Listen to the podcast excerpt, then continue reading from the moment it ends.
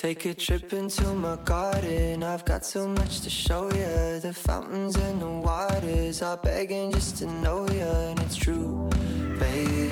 I've been saving this for you, baby. Udržitelné aranžování květin, základy semenaření nebo mýty v květinovém biznisu. Tak taková témata byla na programu první konference platformy Výkvět, která združuje české floristy a pěstitele.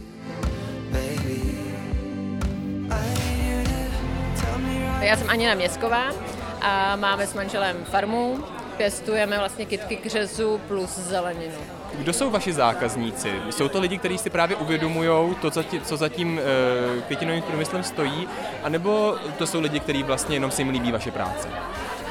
Tohle je hodně dobrá otázka, protože uh, my to máme spíš tak, že uh, se snažíme cílit na uvědomený zákazníky.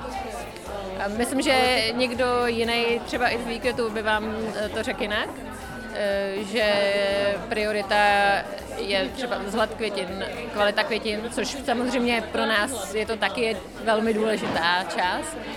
Ale ten, ta vyšší myšlenka, proč my to děláme, proč my jsme začali pěstovat kitky, nebylo kvůli hezkým kitkám, ale kvůli tomu, aby jsme něco změnili, aby jsme něčím přispěli. Protože Výkvět chce e, nějak jako reagovat na potřeby e, těch farmářů nebo pomáhat jim řešit problémy. Z pohledu farmářky, co jsou ty vaše problémy nebo co vás trápí? No, náš vlastně základní požadavek od výkvětu, když to řeknu takhle, e, tak je osvěta veřejnosti. Aby lidi chápali, co je za problémem Eh, klasického konvenčního květinářství, proč eh, je potřeba kupovat jiné kytky, eh, ptát se, odkud jsou ty kytky v těch klasických květinářstvích. Takže tímhle směrem osvěta a samozřejmě ten bonus pro nás je to, že združuje ty lidi, že my si můžeme potkávat a sdílet zkušenosti.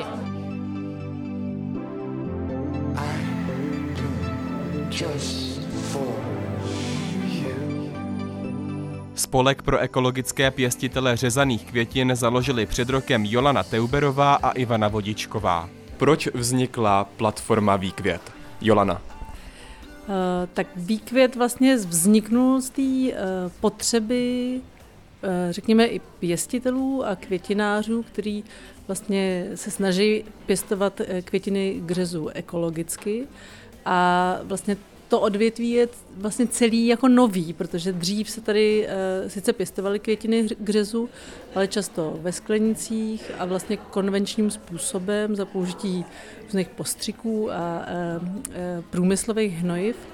A um, to ekologické pěstování řezaných květin vlastně o tom, že pěstuješ, ta, ta sezóna je od dubna do října a pěstuješ venku.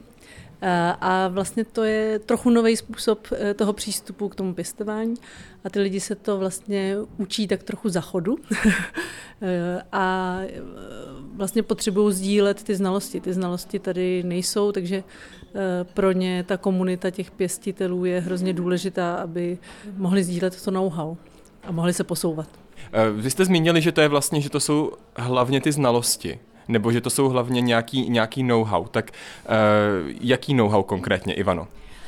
No, ty lidi vlastně, když začínají, tak si na všechno musí přicházet v podstatě stylem pokus omyl. Proto mají třeba i ty nultý sezóny, protože prostě to know-how není, nemají si ho jak předat, není o tom literatura, o tom lokálním ekologickém pěstování. Hodně se inspirují třeba v zahraničí, ale jak už říkala Jolana, potřebují se inspirovat mezi sebou. A tím, že vlastně to know-how nemají, tak je to stojí hroznýho úsilí, energie i peněz na ty věci vlastně přicházet sám o sobě.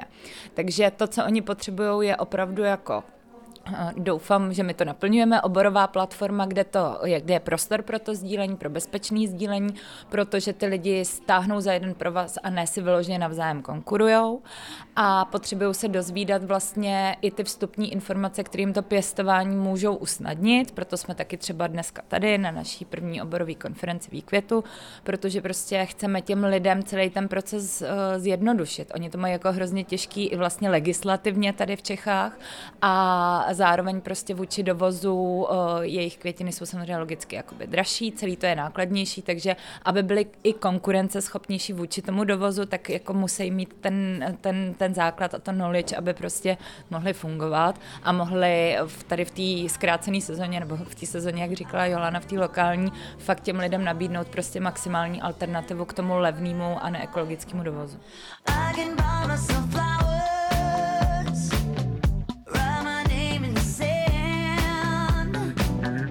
Trh s řezanými květinami v Česku se pomalu mění a lidé začínají podporovat jejich ekologické pěstování.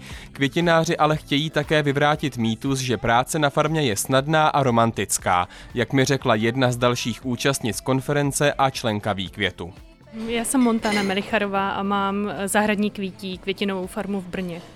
Eh, jak je velká ta tvoje farma? Abych se tě mohl zařadit, jestli jsi spíš malá farmářka nebo No já mám pět tisíc metrů, takže těžko říct, jestli je to malý nebo velký. Je to velký dost na to, že to jako obdělávám celý ručně, nemám žádnou mechanizaci zatím, takže je to dost velký. Právě když jsem se tady bavil s ostatními, tak říkali, že jedno z těch hlavních poslání nebo jedno takové přání by bylo, aby eh, lidi, ta veřejnost česká, začala trošku jinak přemýšlet nad tím květinovým průmyslem, jak si myslíš, že bychom toho měli dosáhnout, nebo v čem si myslíš, že je ten klíč nebo ta cesta dojít k tomu, aby lidi začali třeba kupovat ty vypěstované kytky v Česku?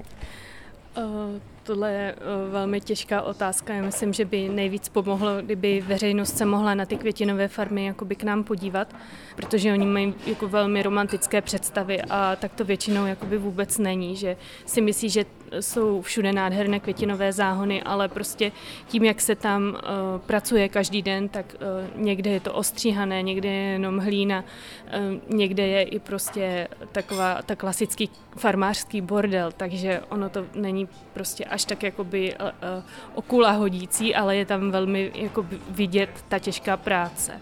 A to si myslím, že je potřeba, aby ten zákazník viděl, aby ne, nejenom viděl tu krásnou kytici, ale viděl i tu těžkou práci přímo na tom poli.